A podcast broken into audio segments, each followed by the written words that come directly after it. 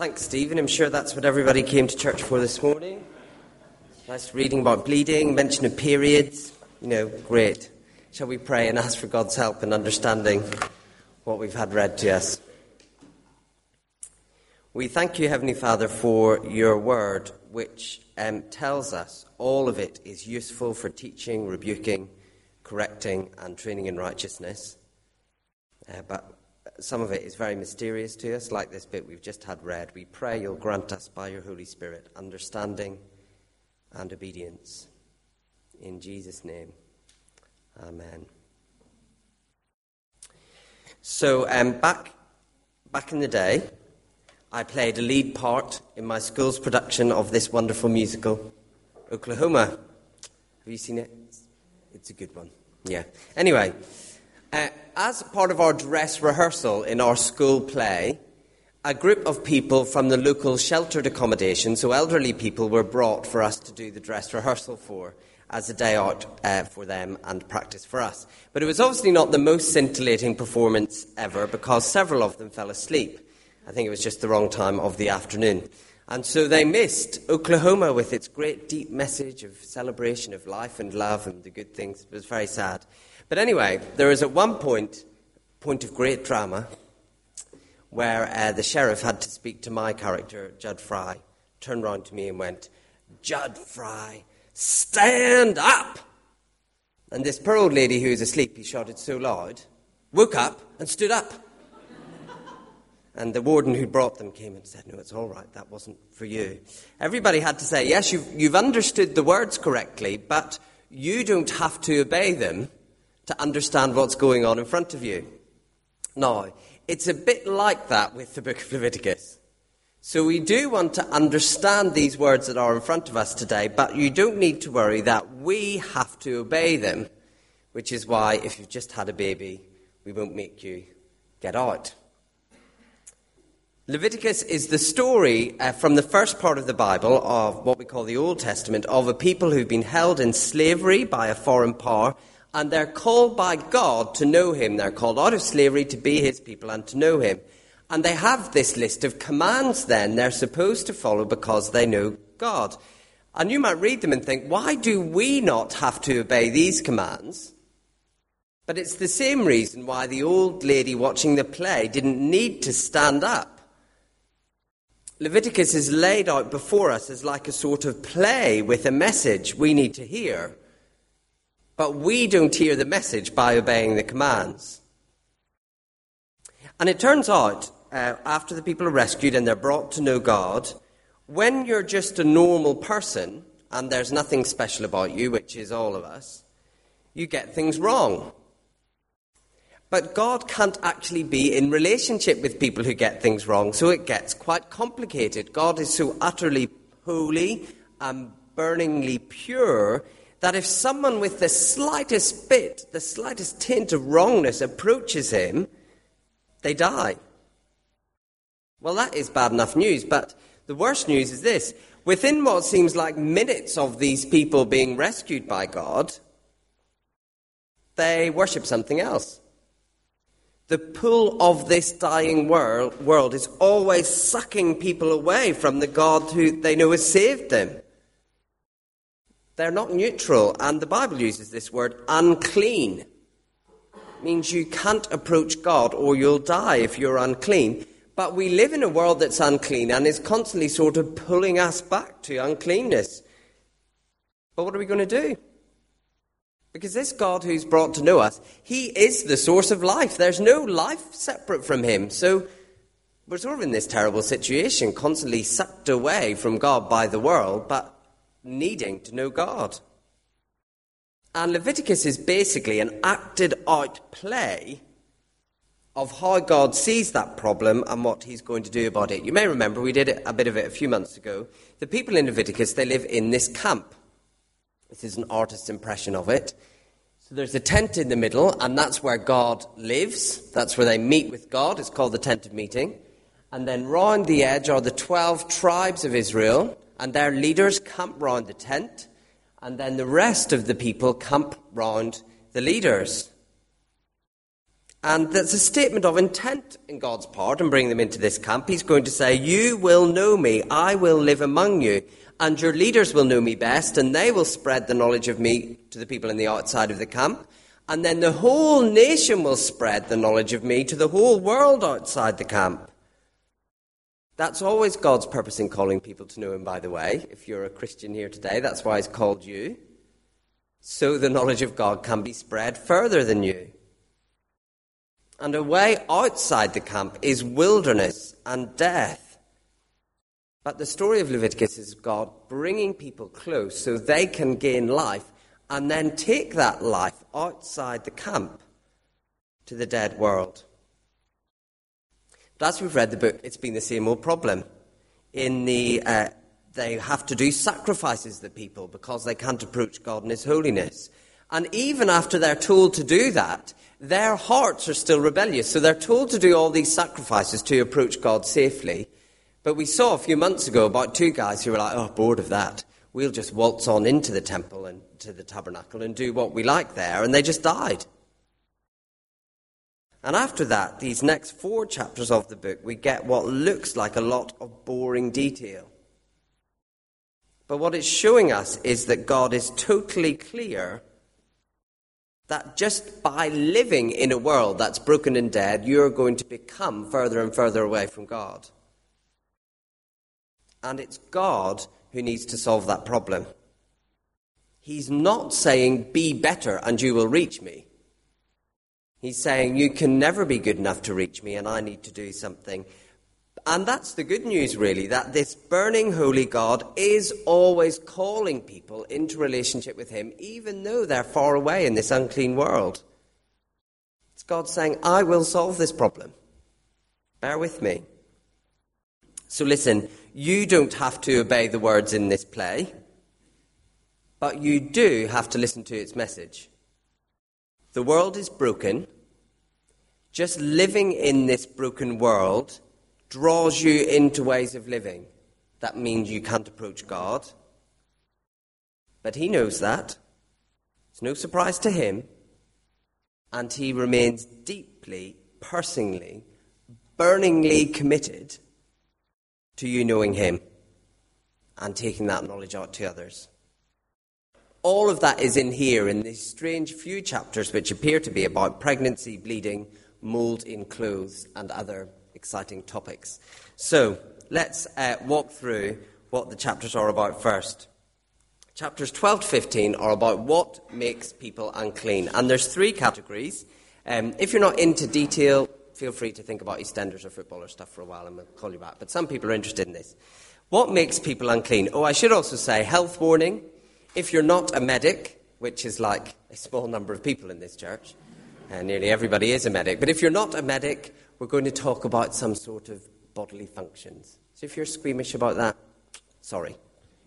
Okay, what makes people unclean? After this chilling story of the two guys who just head in and enter the tabernacle and end up dead, how do you know if you're unclean or not? Um, what makes you unclean? Now, some people have thought, by the way, that these are public health sort of instructions. So it's um, new mothers shouldn't come in because they're tired after birth, which would be true. People with skin diseases, people with abnormal emissions. Um, I don't think they're just public health uh, things because you don't get anything about fever or not going in if you've got a vomiting bug, which would be of more concern to me than someone who's eczema. So, anyway, there we go. There's a clue, though, as we go through about why each of these groups of people are unclean. The first group is people who are, have just given birth. Women are unclean after childbirth. For some time after birth, women are not able to play a full part of the community surrounding God. And there is a clue as to why that is. The woman can return to the life of the camp with her child when she is, and here's a quote, clean from the flow of her blood. Now, blood is a big deal in this book, Leviticus. The life of anything is in its blood. The pouring out of blood represents the loss of life. So it's not having a baby that makes you unclean, that's just a normal part of life. But when someone is still bleeding, losing life, marked by death, you might say, they can't approach God. So the second category is people with skin diseases. There's all sorts of instructions about how the priest is to work out whether this, this skin disease is serious enough to sh- show exclusion. How much does it affect the person? But if it settles into their skin, if it becomes part of them, they are unclean. It's not particularly just about the disease of leprosy, it's about all skin diseases. And then Leviticus gives us a clue why that person's unclean. Look what it says. Anyone with such a defiling disease must wear torn clothes, let their hair be unkempt, cover the lower part of their face, and cry out, unclean, unclean. The person has to behave as if they're at a funeral, as if the person is mourning their own death. That's a bit weird because this even counts for like if you've got measles or a little itchy patch on your arm, but they still have to behave like a death has happened and be put outside the camp. It's almost as if having these marks on your body are a reminder that we are mortal, that we die, a visible reminder. And this person has to participate in this reminder of their own imminent death when they're marked by death. And so they have to go outside the camp to the realm of death, far away from God, until they're better. Okay, the medic bit emissions, quote unquote. So, any emissions from your body, even just normal emissions that come from having sex or having a period, make you unclean for a while. Now, that's weird because having sex and reproduction stuff is something that's celebrated in the Bible. So, it's not that those things make you unclean. But it is that the loss of these sort of life fluids, we'll be past this in a minute, blood and, you know, other key stuff, uh, that is a marker that we are mortal and will one day die. And you cannot approach the God who has life in himself, the source of all life, while you're marked with death. Death in the Bible is Satan's tool, is the tool of God's enemy to hold us in fear. So when people die, it's a sign that we belong to another ruler apart from God. And so you're unclean. You can't approach God while you're marked or shaped or demonstrating that you're enthralled to death. And bleeding and skin diseases and emissions, those are visible signs that you are deaths. You belong to death. So, unclean people are marked by death. And what this is saying is if you're marked with death, if your life is about death rather than about receiving life from God, you can't approach Him. It's a picture that anybody, quote unquote, marked by death is unclean to God. So, what does that mean? What's it a picture of? It seems like miles away. How do we know what it means? Well, to help us understand it, we're going to watch a Marks and Spencer's advert. Someone wise once said, Life's short, and spending it well isn't always about saying yes. It's sometimes having the conviction to say no.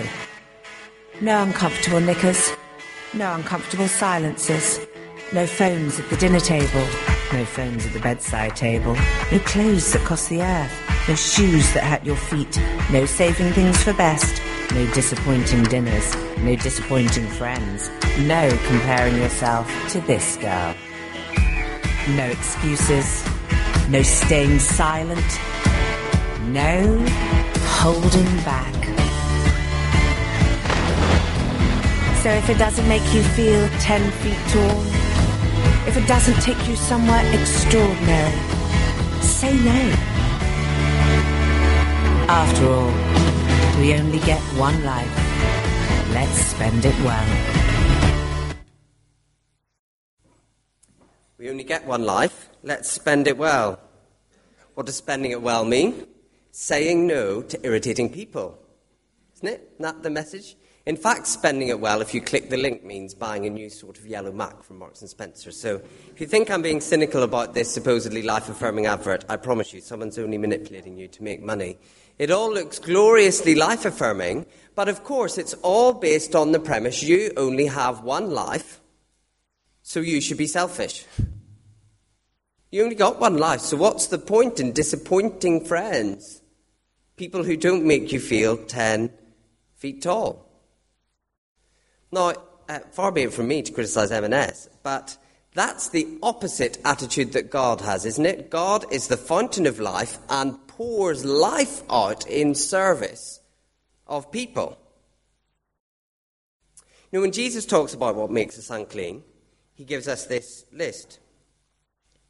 Uh, it's all a list of things that people do wrong sexual immorality and lies and all sorts of immoral stuff that comes out of our hearts. That's what Jesus says makes us unclean.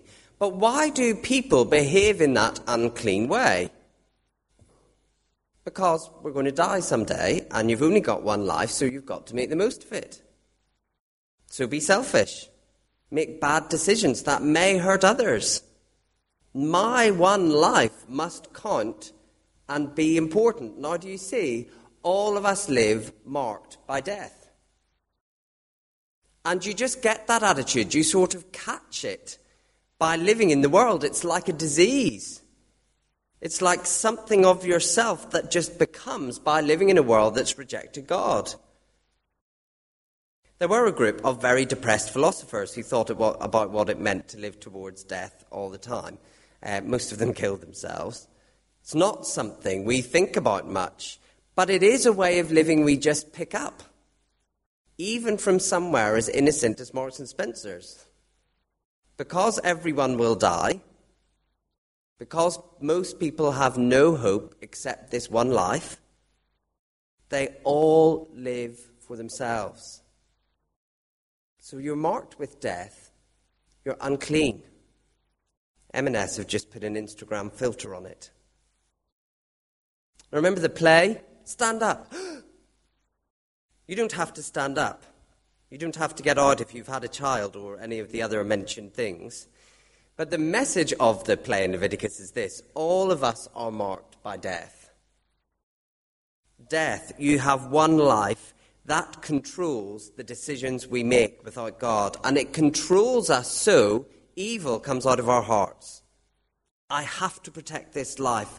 I have to protect myself. I have to do what's good for me. It's all the mark of death.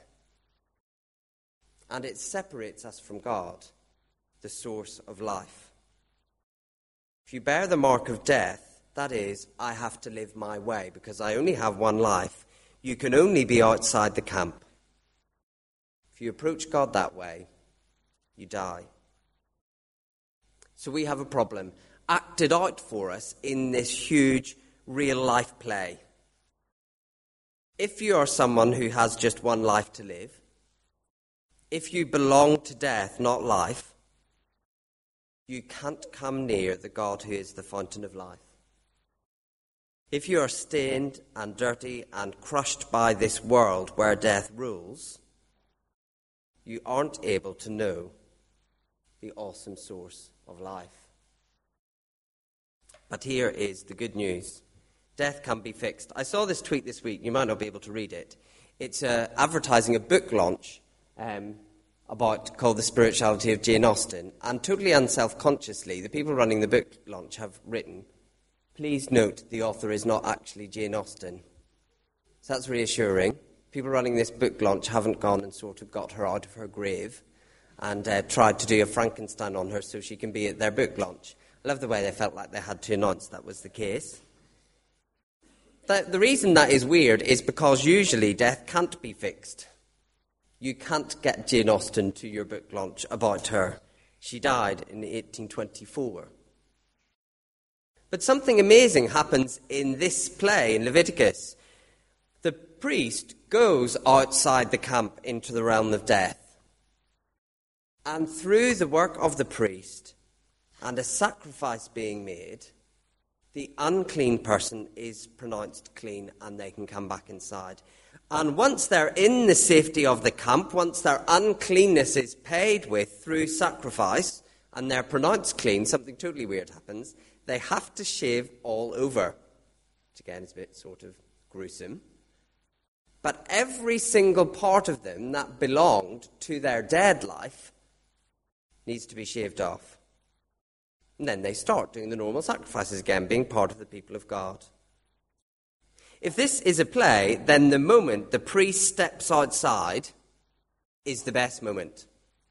That is the moment the villain gets shot, or the two lovers kiss. The priest, the messenger and representative of the one who pours out life, steps outside the camp into the realm of death and pronounces the person is clean. And when the priest does that, the person belongs. They can come into the family of the God who gives life. But it is just a play. All that priest could do to the person with the skin disease is say they were clean once their disease had gone.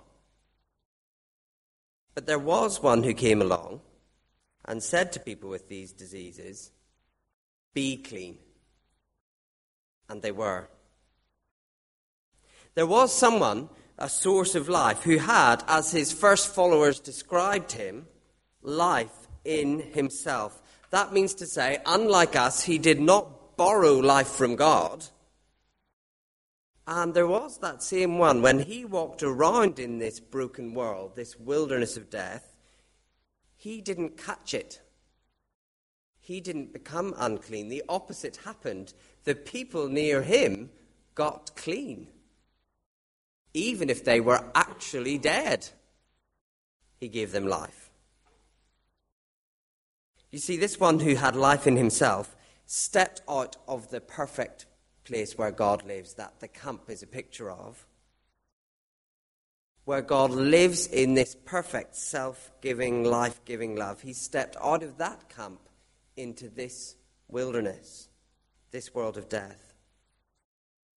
And he fully entered this world of death, never marked by death, never unclean, and yet choosing to take the uncleanness of death on himself. And so, like the priest stepping outside the camp in Leviticus, he meets us, the people marked by death, and says, I've taken death on for you and won. I can give you life. I can make you clean. Come and live connected to the source of all life. Even that connection that will not be broken by physical death. You know, Jane Austen will not be at the Meet the Author event. But if she trusted Jesus, she is now more alive than she ever was when she walked around here and one day her body will be remade without any disease or bleeding or pain or tears. There's a famous evangelist called D.L. Moody. Lots of uh, people here have been influenced by him in various ways. And he said, he was very famous at his time in America, and he said, one day the headlines of the papers will say, Moody is dead. And he said to his students, Don't you believe it? At that moment, I will be more alive than I ever was. Why? Because he'd met the priest who came outside the camp. The one who has life in himself, the eternal God from heaven, life giving, pure and holy, who steps into our wilderness of unclean people and took on death's evil rule over us and says, You're clean. Be clean. It's all acted out here in the life of the people in Leviticus. If you're here today and you're not a Christian, you're super welcome. Thank you very much for coming along. There are lots and lots of reasons that we would like to say to you here, here's a good reason to become a Christian. We think being a Christian is great. We think Jesus is great and we would love you to meet him. But here's today's specific reason death is real. Even if you never think about it, it still happens. The fact that you will one day die is now, at this moment, ruling your life, whether you think about death or not. And death is an eternal wilderness separated from God. But there is a messenger who was God Himself, who stepped into this death ruled world, broken the power, and made the sacrifice to bring you into God's camp, to connect you to the God who can take you through death. Now, just one thing to note, just in case some people pick this up wrong. You don't become clean by copying the priest. You don't do what the priest does. Jesus did not step into the world for us to copy him. No, the priest does the work for you and you become clean. The writer to the Hebrews in the New Testament puts it like this Since the children have flesh and blood, he too shared in their humanities, talking about Jesus, so that by his death he might break the power of him who holds the power of death, that is the devil, and free those who all their lives were held in slavery by their fear of death. That's the picture of Leviticus. The priest steps out into the dead world and breaks the power of death over the person marked by death. Well, what does all that mean?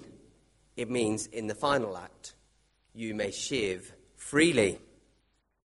Someone said to me this week, Here's the message of the gospel summed up in a couple of sentences. You've lived life like it's a tragedy and you're the center. Stop it. Life is a victory, and Jesus is the center.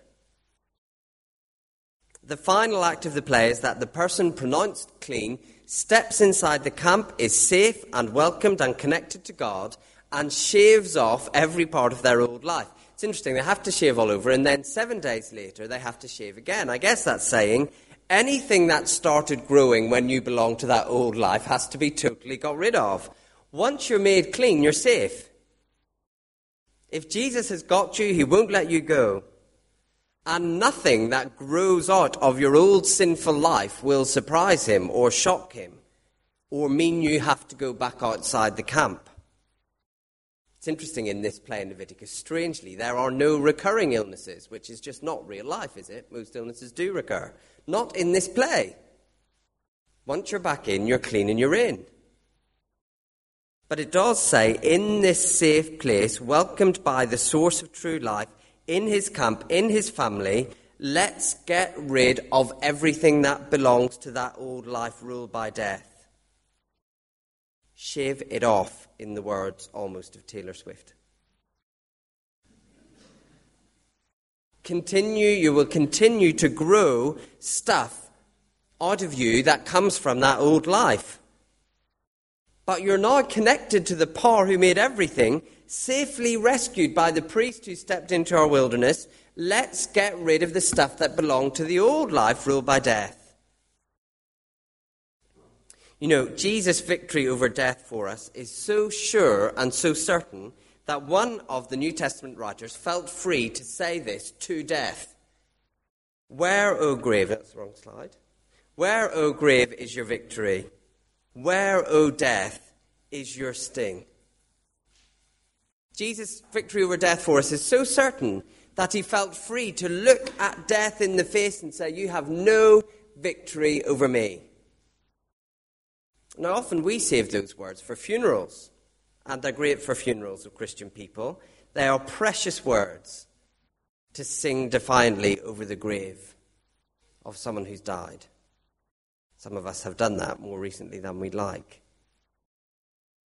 But where they come in the Bible, they're not actually written about someone dying. It's written for living persons. It's saying, listen, given that death is not now a fearsome enemy, given that you are connected to the true life who made everything, given that death is swallowed up in that victory, don't live now as if you only have one life. That's giving death a victory it doesn't have anymore. And every time we make decisions to please ourselves and not serve others, to say, well, I've got to do this selfish thing because I've only got one life, we are letting death win. And death has not won. Shave it off. What goes with that old dead life? Every time you decide to make a move in life simply because it will improve your life here and now, increase your comfort, lose embarrassment, protect this life at the cost of others, you're letting death win. But the grave has no victory anymore. So shave it off. It's a great picture, isn't it? Uh, I, in a couple of years' time, not my next birthday, but the one after, will be 40. I know I don't look it. No need to say that. I'll be 40. It is traditional when you're 40 to have what they call a midlife crisis. That is, uh, presuming you live to 80, which is quite a big presumption, presuming you live to 80, you think, I've only got half my life left. And so people do all sorts of stupid things, ranging from sort of mildly stupid, like getting an inappropriate tattoo, right the way through to really stupid, like messing up their family or, you know, making stupid, selfish decisions that hurt others because I've only got half my life left. That's just letting death win. Jesus has defeated death. I've got eternity to do all sorts of stuff I love. Or maybe you're on here today and you feel the uncleanness of life really clearly. You feel the uncleanness of shame. That is, what if other people find out about my life and what I'm really like? That power that shame has over you is based on that I only have this life. People will know the truth about me in this life. And so my life will be ruined if they find that out.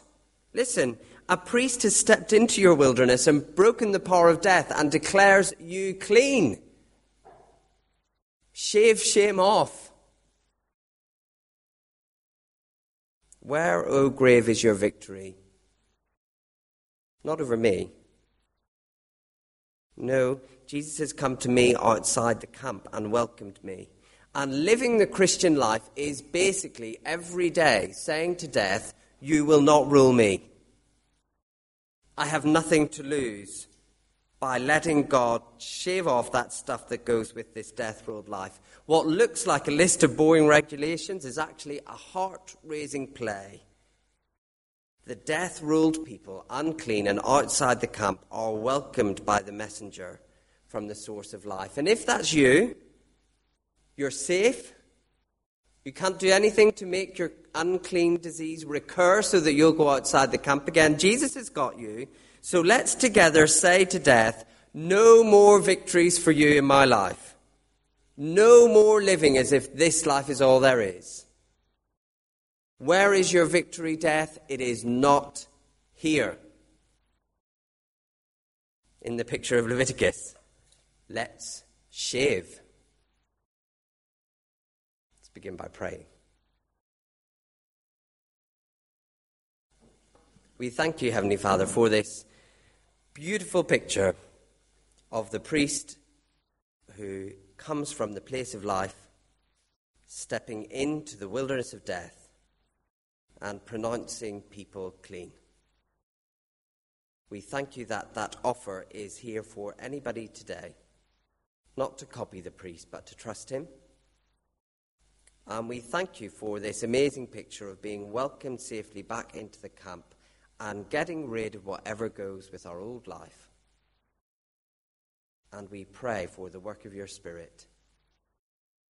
Please help us put to death what belongs to death and to live in the freedom of the children of the one who is life in himself.